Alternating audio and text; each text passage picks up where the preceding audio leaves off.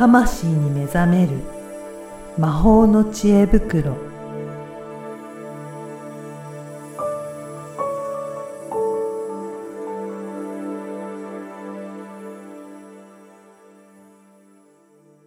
こんにちは、小ラボの岡田です。こんにちは。リアルスピリチュアリスト橋本由美です。ゆみさん、今回もよろしくお願いします。よろしくお願いします。はい。えーもう12月もだいぶ過ぎてきましたけど、今い日は、ね、うん。だいぶね、もう年末に近づいてきたなという感じですけど、うん。もう冬至が目前ですね。ね、そうですね。そんな、ね、あのー季節ですけど、今日はどんなお話でしょうか？はい。えっ、と、そんな季節だからこそちょっとね、また体の話をちょろっとしようかななんてね。思って。寒くなってきたら、ね、いろいろ体の不調とかも出てくる方もいらっしゃるんじゃないかなと思いますけど、うん。あと、ほら、忘年会はね、きっと前、コロナの時よりは皆さんね、やったりするかなともうん、思うので、まあ、胃腸のね、調子とかね、そうですね。うん、自律神経の乱れとか、うん。あと寒いからどうしても体がね、硬直するっていうこともね、あって、まあ血流悪くなるとかね。で皆さん、まあまあ何かしらやっぱあるでしょそうですよう。ね、うん、えーそういった時にはどうするといいですか？えっ、と、まあ、まずはやっぱり、あったかいものを飲んだり食べたりする。うん。まあ、すごく基本の木だし、寒いからみんなね、ここで冷たいものってあんまりうん。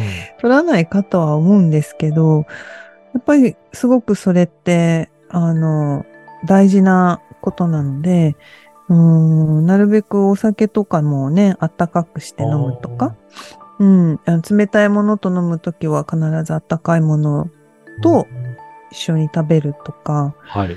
あのちょっとした気遣いでやっぱり体って変わるし、うんあの、自分で思ってるより体ってストレス感じてしまうので、そうなんですね。うん。まず寒いだけでも体はうんストレスです。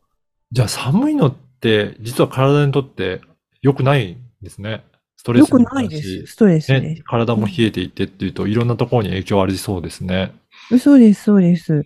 で、あと食べ物とかも、やっぱり胃腸がね、あの、悪くなると、うん自律神経が悪くなれば胃腸も悪くなるし、胃腸が悪くなれば自律神経も悪くなるし、あの、やっぱつな、脳と腸と、そういう神経系統、全部が、こう、複雑に、うん。えー絡み合って連携しているので、まあ、こういう時にね、あの、私はね、サプリを、こう、うん紹介したりしますけど、やっぱり基本は食事、食事なんですうんね。基本は食事。うんで、食事ではどうしても賄いきれないボディだったりうん、賄いきれない栄養素があるので、そこはやっぱりサプリを頼らざるを得ない。うん。うんで頼ると楽になるから進めていると。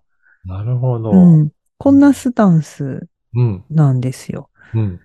で、食事に関しては、やっぱりね、お味噌、お味噌は飲んだ方がいいんです。ええそうなんですね。まあ、暖かいですしね、体も温まる。そうそう。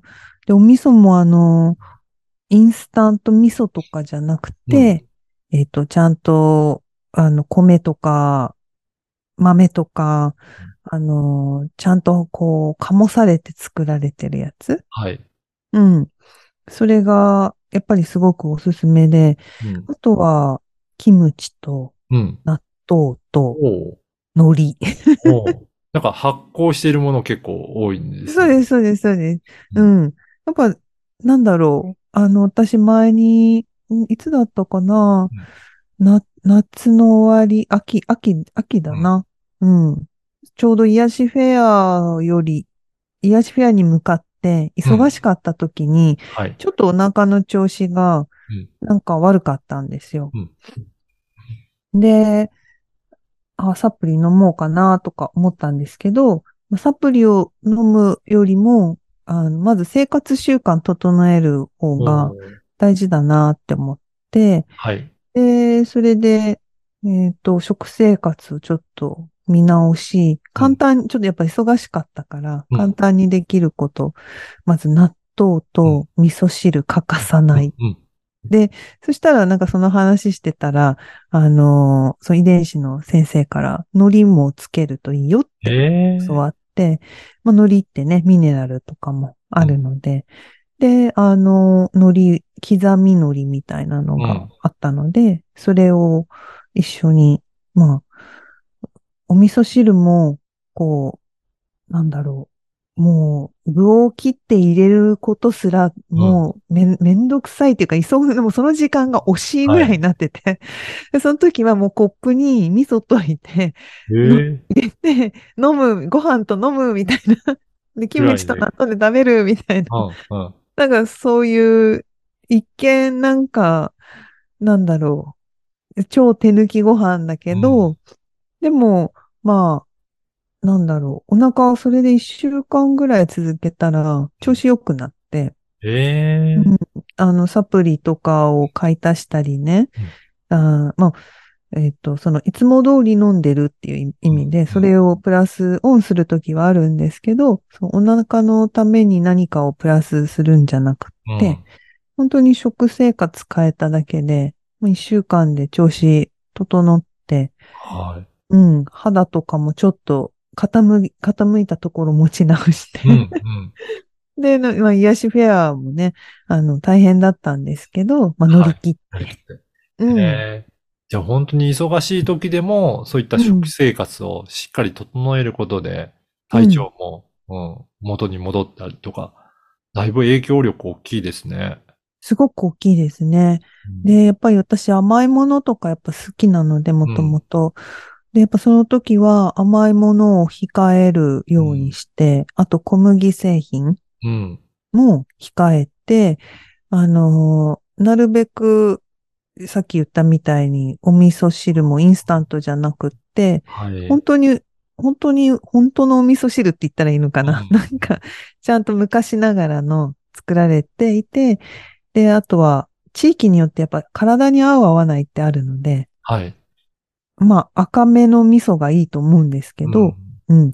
あの、そういう自分に合ったものを選ぶと、本当にお湯に溶いただけでめっちゃ美味しいんですうん、うよ。ーん、そうなんですね。うん。これなんかやっぱ合わないと、なんか、あん、なんかちょっとしょっぱいとかさ、薄いとか、はい。薄いけど、薄いから多く入れたらしょっぱすぎるとか、うんうんなんか旨味成分っていうのがないと、味の素とか、うんなんか顆粒の出汁の素とかうん入れたくなっちゃうんですよね。うん、うん。でも、あの、本当にやっぱり自分にの体に合うお味噌、お味噌でちゃんと発酵されてるものだと、やっぱりね、味わいが深いので、うん顆粒の出汁とか、まあ、い出汁は取ったら美味しいけど、はい。なくてもうまいっていう。おお、あ、そうなんですね。そうそう。だからだ、そこはやっぱり自分の体と合う合わないとかもあるっていうことなんですね。そうそうそう。本当そういうのがあって、本当にカップにうん味噌溶いて、海苔入れて、ちょっと物足りないときは、あの、オリーブオイルとか、うんごま油を垂らすみたいあ、そう。本当に簡単な感じで、な。すうんごく。体調が整うっていうのはいいですね。うん。いいでしょうんで、まあ、そういうふうに整う、整えても、なんか間に合わない人って多分いると思うんですよ。はい。やっぱり、あの、遺伝子検査、今までも何十人もや、あの、検査結果を拝見していく中で、何人かやっぱり難しい人って、難しいっていうのは、はい。整うのに時間がかかる人っているんですよ。おお、そうなんですね。うん。それあは遺伝子的にやっぱりそういった特徴の人がいるっていうことなんですか？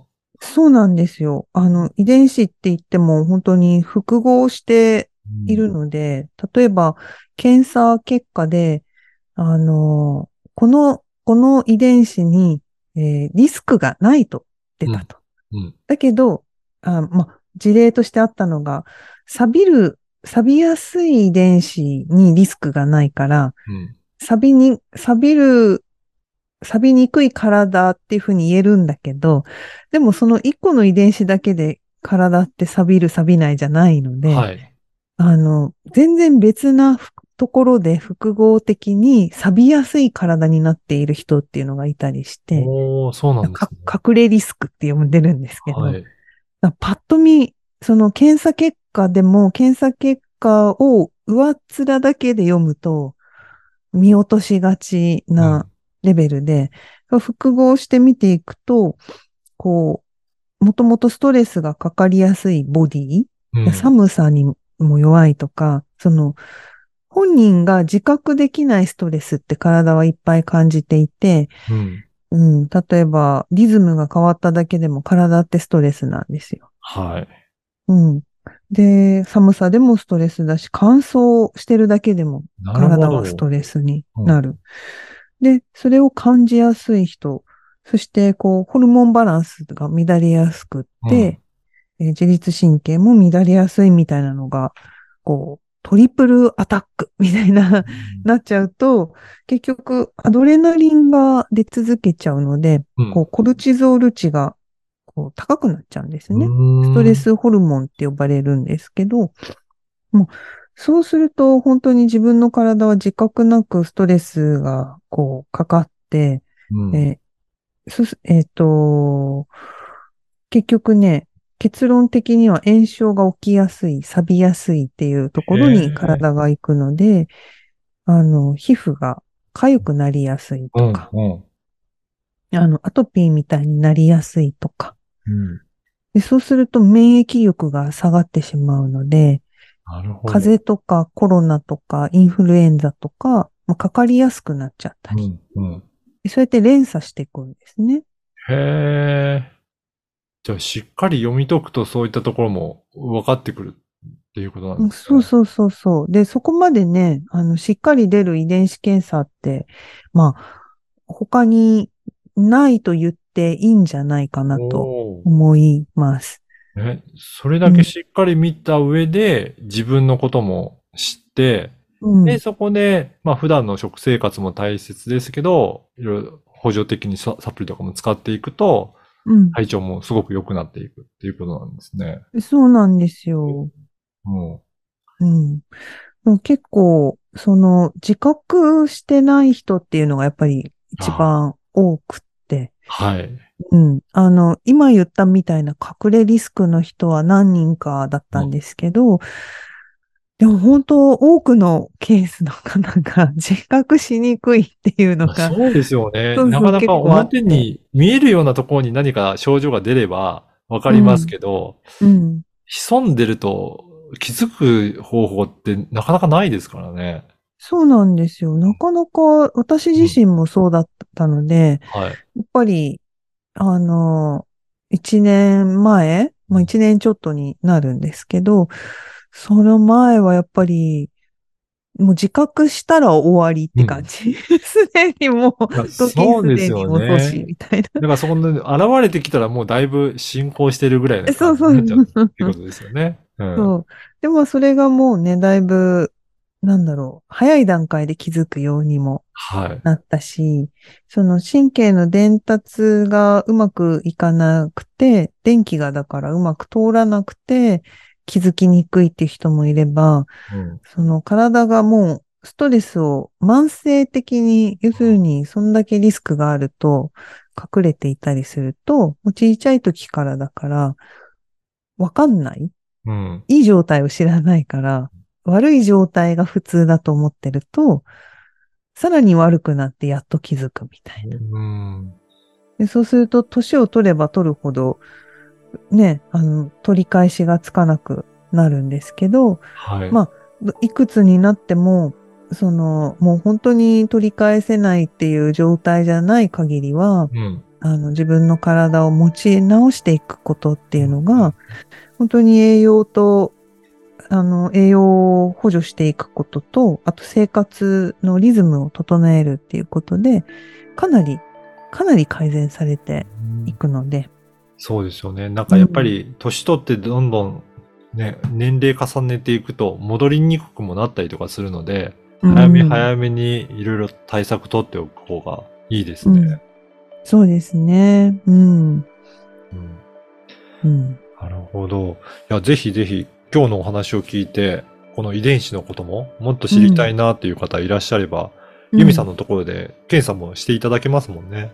そうですね。あの、ホームページから遺伝子検査の、あの、リンクがあるので、はい。まあ、そこで、まずはですね、あの、ちょっと、えー説明会というか、うんそういうのに参加していただいて、その説明会ではいろんな体の仕組みとか、うん。あの日々ね、こういうことに気をつけたらいいんだなっていう、その知識的な、あの、セミナーも、うん。あの、あったりするので、うん、ぜひそれをちょっと受けていただいて、あの、知識を得ながら、まあ、納得いただければね、あの、検査も受けていただけると、やっぱり体が元気になると、心も世の中も元気になりますからね。そうですよね。ぜひぜひそういったところでまず知識を得ていただいて、そこから、うん、あ、本当に自分に必要だなと思ったら受けていただくのがいいんじゃないかなと思いますね。はい。はい。ぜひホームページもチェックしてみてください。はい。ゆみさん、今回もありがとうございました。ありがとうございました。